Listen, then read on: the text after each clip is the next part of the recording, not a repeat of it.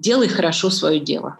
А как же традиционные вещи, как э, рост зарплаты, какой-то уровень в организации? Понимаешь, что вообще мир, он практически безграничен с точки зрения возможностей. И пускай у тебя 30 человек работают, но мне вообще супер интересно, какой ты и почему тебя вот это драйвит, да? Точно не жалею. Как бы все, что я хотела, от тебя я получила. Прям молодцы.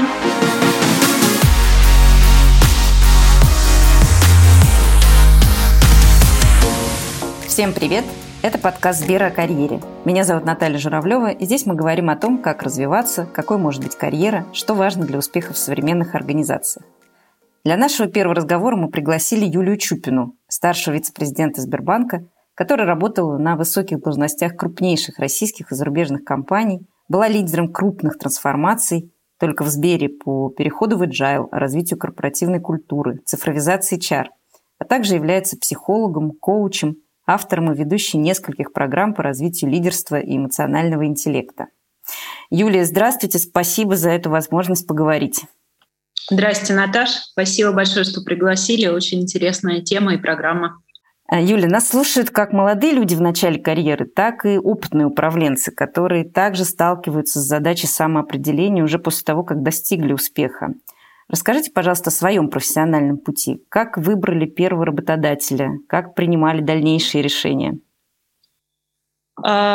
Слушайте, ну довольно все обычно было. Закончила университет, стала подаваться на разные места работы, возможно, и так получилось, что вот оказалась в банке Credit Suisse First Boston, инвестиционный банк, который то время занимался оценкой российских компаний, приватизацией их и как-то вообще потихоньку начал развивать вместе с другими игроками то, что называется capital markets, да, э, рынок ценных бумаг. И э, поскольку вот все было в начале пути, то как-то очень быстро менялись задания и графики работы, и то я в маркетинге была, то трейдингу слегка обучалась, то еще что-то. И ну и постепенно пришло понимание вообще, про что это работать в банке и какие знания есть, каких не хватает. Довольно быстро пошла дальше учиться. Юля, а скажите, пожалуйста, вот э, вы же, кроме российского университета, закончили, э, соответственно, и иностранное учебное заведение. Можете чуть подробнее про это рассказать? Ну, в моем случае вот как раз люди, которые работали со мной в банке, подтолкнули меня к решению пойти получить иностранный MBA, потому что в какой-то момент они обсуждали мою карьеру. А я по первому образованию лингвист, переводчик английского и испанского языков, то есть э, ну, у меня не было экономики или банковского или финансового дела. И они сказали, что, в общем, было бы неплохо подучиться. И я подумала, да, действительно. А с другой стороны, так сложились обстоятельства, что решила поехать в Испанию. В Испании были две хороших бизнес-школы, я э, быстренько поняла, как туда сдать экзамены, и вот в одну из них пошла учиться. Ну а дальше уже, когда начинаешь учиться в бизнес-школе, то понимаешь, что там есть тоже разные аспекты, и другие бизнес-школы, и были обмены, и я решила поехать Нью-Йорк, потому что э, к тому времени поняла, что, наверное, останусь в финансах, и, конечно, там мне повезло быть в Нью-Йорк Стерн, где огромное количество людей с Уолл-стрит приходят после работы и чему-нибудь учатся. И уже вот там э, были и блестящие учителя и по оценке компании, и по инвестиционному бэнкингу, и по международным финансам. Но самое главное, тоже была группа очень интересная, и получалось, что обучение происходит не только от учителей, но и от самой группы. И какие-то практические аспекты понимаешь лучше. Поэтому, ну, мне кажется, что вообще обучение — это такая история на всю жизнь. Все время не хватает каких-то знаний, я все время учусь, все время записываюсь на какие-то новые курсы. Мне кажется, что это такая, знаете, возможность, которая есть у нас у всех, э, постоянно быть релевантным. И сейчас в интернете такая доступность всего, и можно в любых странах, в любых университетах учиться. Мне кажется, что здорово, что Сбер и Герман Оскарович, вся его команда так нацелены тоже на постоянное саморазвитие и раскрытие своего личностного потенциала. И то, что мы даем эту возможность своим сотрудникам, для меня всегда это было одним из очень вдохновляющих аргументов в пользу того, почему хорошо работать в Сбере.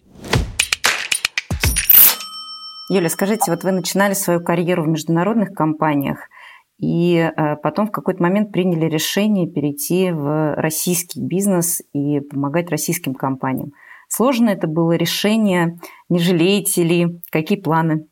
Точно не жалею. Мне кажется, что международные компании в моем случае были как такой хорошей практической школой добавления к обучению. И ну вот то, что я шесть лет провела в Макинзе, например, очень сильно помогло структурировать мозг, структурировать взгляд на проблемы, обучить тому самому системному подходу и проблем-солвингу, который нужен в любом бизнесе. И, наверное, еще плюс, э, который дало, ну, и, MBA, и McKinsey, быстро обучаться, то есть вот нужно быстро понять, в чем суть той или иной индустрии, бизнес-модели, текущие проблемы клиента. И, с другой стороны, смотреть э, на бизнес, на компанию с точки зрения CEO. Э, потому что вот очень часто, когда мы попадаем в какую-то закрытую часть э, э, организации, более-менее обособленную, там, не знаю, я занимаюсь только бизнесом с физическими лицами, или я только с корпоратами, или только рисками, только финансами, только HR, можно застрять вот в этом туннельном видении, и тогда ты будешь узким специалистом. А, это тоже хорошо, а, но многим людям нравится смотреть на разные части работы организации, на разные индустрии, и тогда, вот мне кажется, очень важно все время стараться понять, а вот как CEO об этом думает, а как CFO об этом думает, а как клиенты о нас думают. И а вот это вот многообразие взглядов, оно тоже дает комплексность картинки. И мне кажется, что когда хорошо понимаешь контекст, то приходит более правильные решения на, на каком бы уровне и на какой бы позиции не находился ты. Юля, скажите, пожалуйста, вот для вас что такое карьера? Это очень хороший вопрос, Наташа. Вы наверняка о нем много думаете сама. А, вы знаете, для меня в первую очередь это заниматься тем, что мне интересно, и тем, что приносит пользу людям. И, в общем, это довольно широкие оба понятия, потому что мне кажется, что в любой профессии, почти в любом деле можно найти что-то, что тебе интересно делать, и что ты можешь улучшить, и а, в результате чего там твоим клиентам внутренним, внешним будет лучше. Меня тоже всегда привлекали яркие масштабные люди, и мне очень повезло э, работать вот в команде Андрея Леонидовича Костина, и в команде Германа Оскаровича Грефа, ну и в команде всех тех руководителей компаний, которых я когда-то консультировала.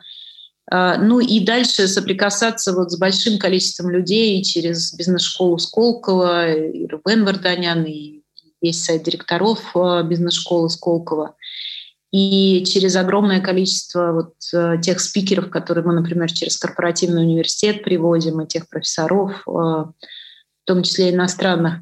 То есть вот знаете, мне кажется, что мы вообще все время учимся от каждого контакта с, э, наверное, с любым человеком. А когда тебе вот так повезет, и ты оказываешься рядом с человеком ярким, профессиональным, неравнодушным, который там, хочет что-то улучшить в своей отрасли или как там Поэтому вот с кем работаешь, это тоже очень важно. И та команда, которую, там, если ты становишься руководителем, собираешь вокруг себя, чтобы понимать, что на эту команду можно положиться, что если там ты что-то попросила, оно будет сделано, что люди додумают даже то, что ты не смог додумать, э, и вот как-то будут работать как одна команда, это тоже очень важно. Ну и мне еще, наверное, нравится масштаб.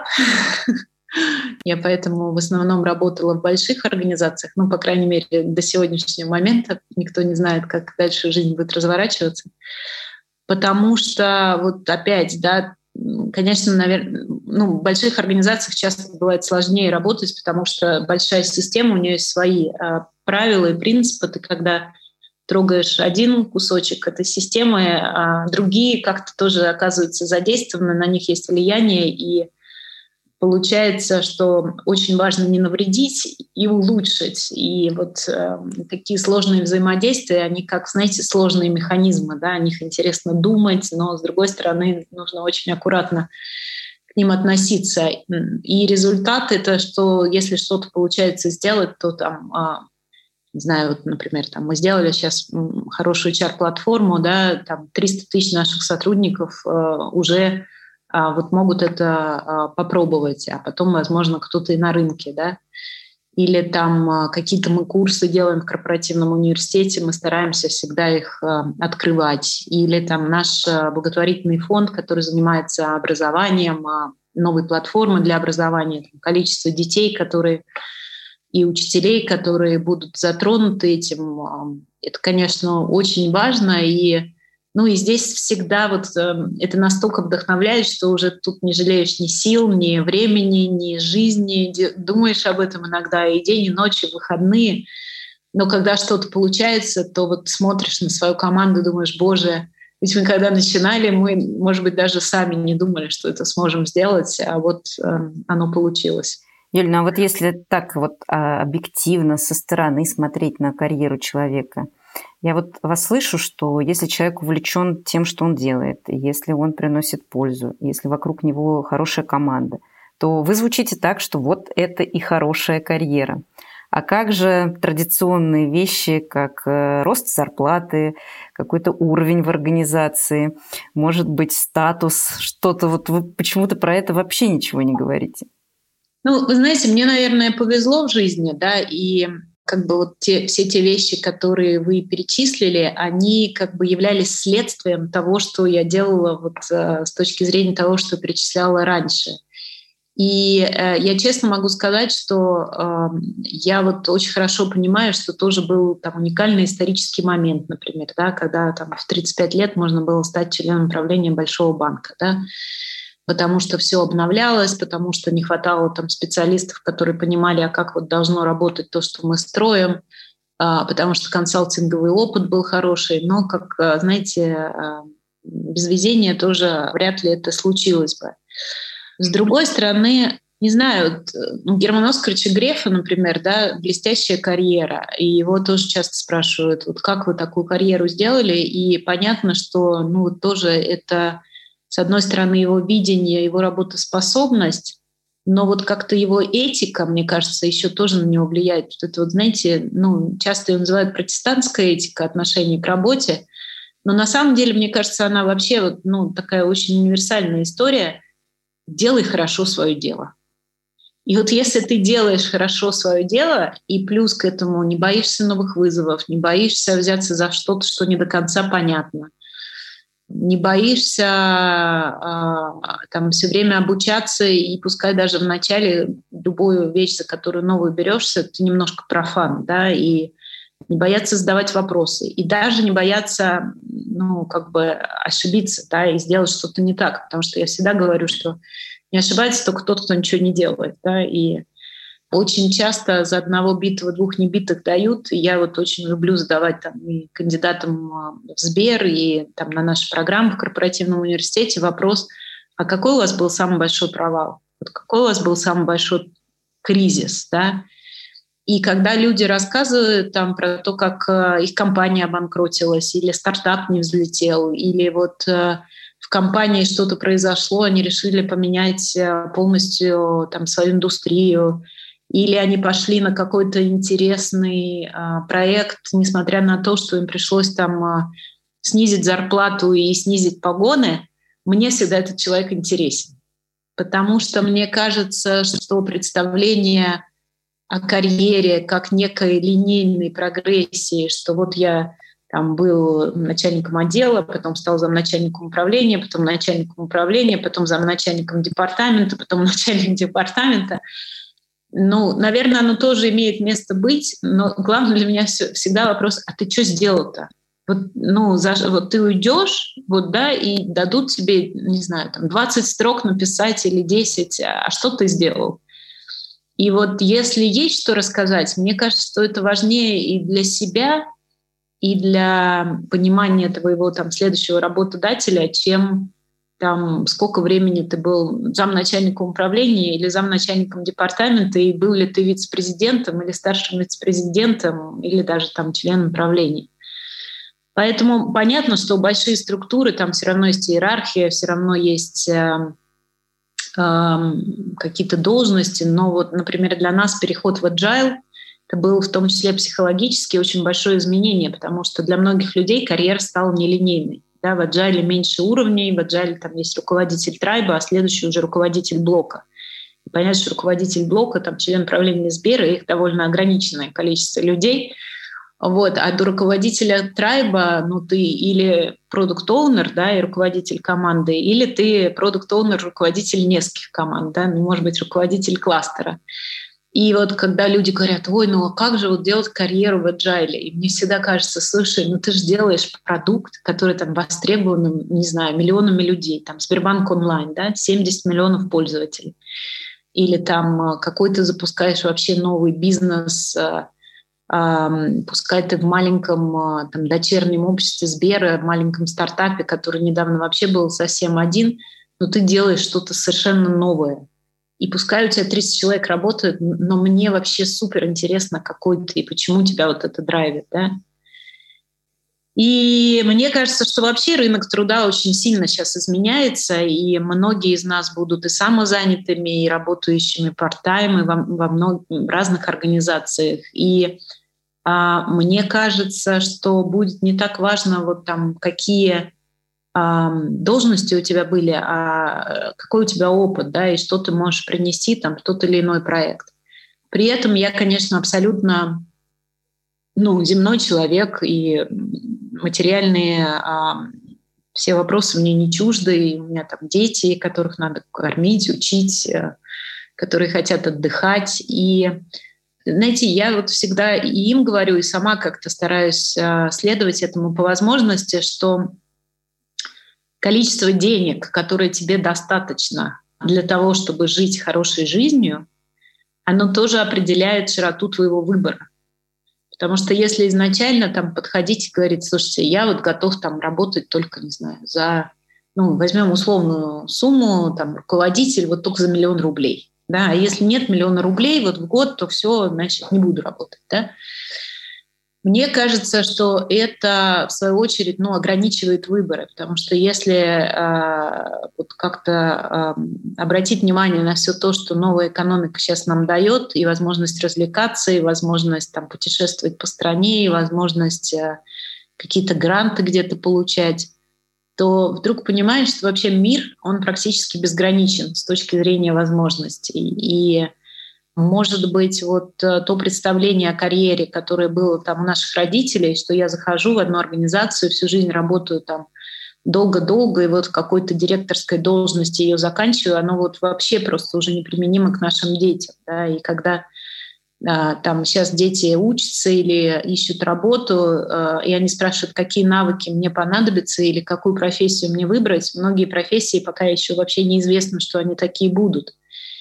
И мне кажется, отсюда очень важно, чтобы мы и сами э, на это обращали внимание и учили своих детей вот так называемым мягким навыкам.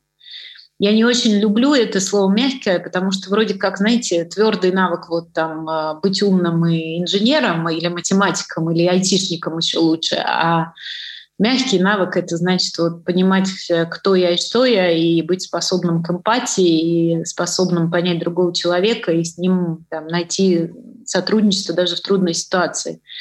На самом деле никакой то там не мягкий или не обязательный навык. Это супер важная история, и а, вот вообще понимание своих эмоций, своей личности и потенциала этой личности, управление им, управление уровнем своей энергии, управление там, тем, как ты проводишь день, своим временем, своими а, отношениями, да, и в близком кругу, в семье, с близкими друзьями, и в дальнем кругу, так, с точки зрения нетворкинга, с точки зрения встреч а, с новыми людьми, это, мне кажется, вот то, что точно надо учить, потому что вот эта вся сфера, кроме прочего, она еще менее алгоритмизируема.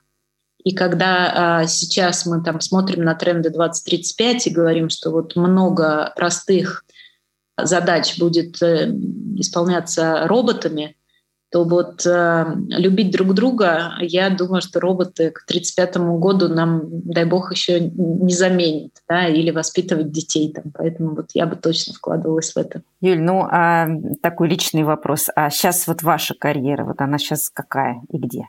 Слушайте, ну, смотрите, я 7 лет отработала в Сбере, будучи руководителем а, блока стратегии, блока HR, agile трансформации, там, а, развития культуры Сбера и так далее.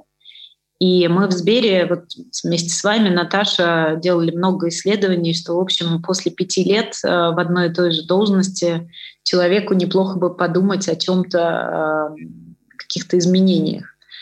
Э, с другой стороны, э, у меня есть очень личные обстоятельства. Моей младшей дочери 11 лет, и она в этом году начала новую школу. И я вот вижу, что на этом этапе ее жизни ей очень нужно, чтобы я была рядом и как-то ее каждый день э, там провожала, встречала, разговаривала, а вот что там происходит с обучением, а что происходит как раз вот в этой эмоционально подростковые истории, кто дружит, кто не дружит, как вот э, какие мысли о жизни. И я очень четко понимаю, что вот окно возможностей, когда она еще этого хочет, оно предельно коротко. Ну, то есть, может быть, это год, может быть, это два. Но непременно скоро наступит момент, когда она скажет, мама, тебя слишком много уже, я хочу быть со своими подружками, и, в общем, э, там, э, иди снова больше работай, потому что как бы все, что я хотела, от тебя я получила.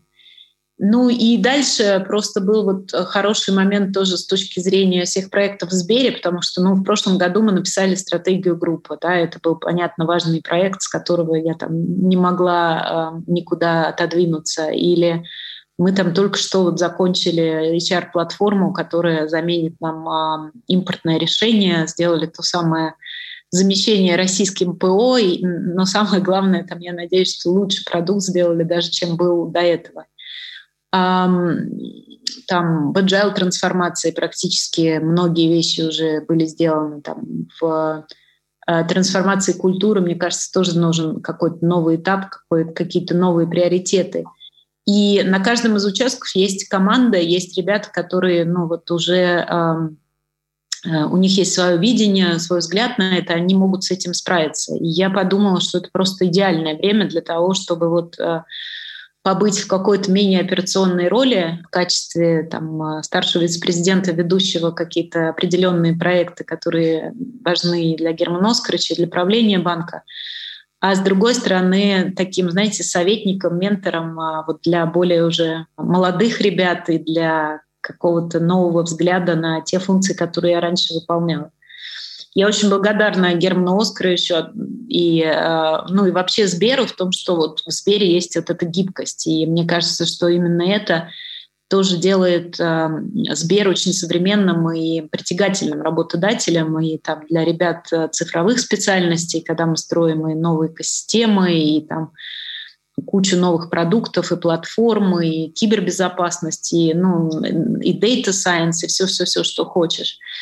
А с другой стороны, для э, женщин, у нас 70% женщин в Сбере, и вот эта вот гибкость, когда там в зависимости от времени в твоей карьере можно уйти, сделать, там, родить ребенка и вернуться потом, или поработать какое-то время на э, гибком графике, там 3-4 дня в неделю, или уйти на sabbatical – и через год вернуться, там, сделав какие-то истории личные, которые очень хотелось сделать, но при этом вернуться к своему любимому работодателю. Мне кажется, что это просто вот прекрасно, что это есть в России, и что Сбер, мне кажется, здесь задает тренды.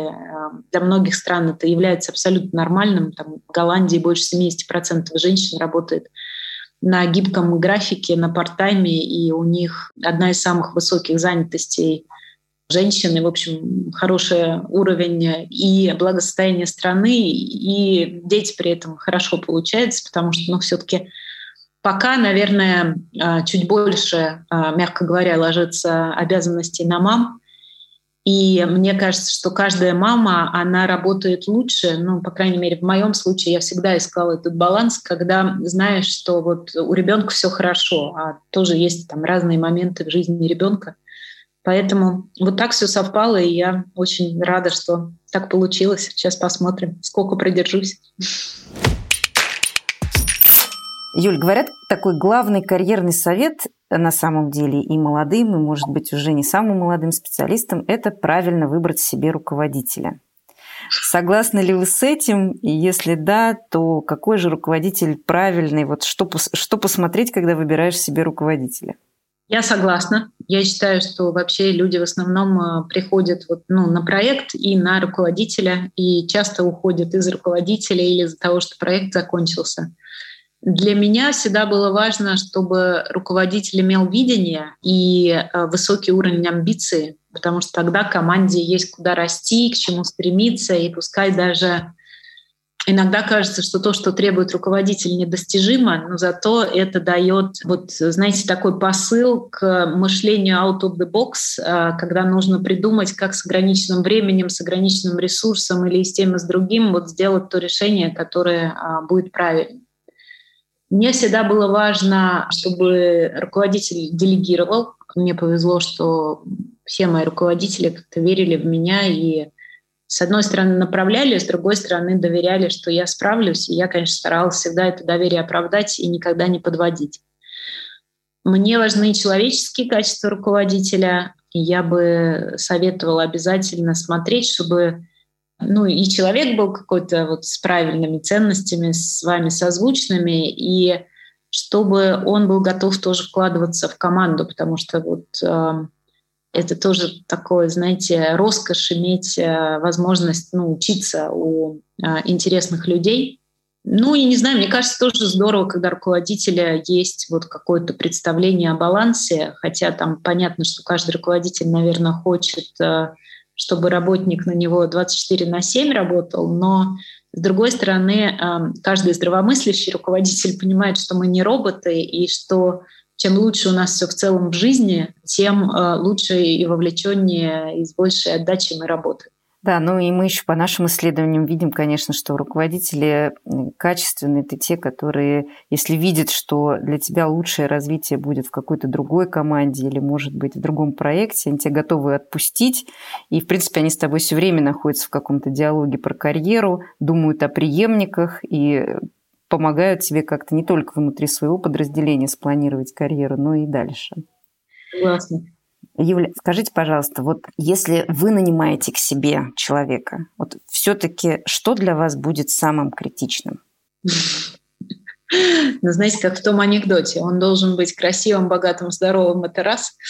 Смотрите, мне важен уровень интеллектуальных способностей и вместе с тем уровень эмоционального интеллекта. Поэтому вот в идеале, а, конечно, а, я всегда ищу людей, у которых есть равновесие между левым и правым полушарием мозга, который с одной стороны, может сесть и очень холодно, рационально разложить проблему на ее составляющие, подумать, какие есть опции выхода из ситуации, как добиться лучшего результата и заделиверить этот результат, потому что execution, как известно, это 90% результата, планирование — это там 10-20%.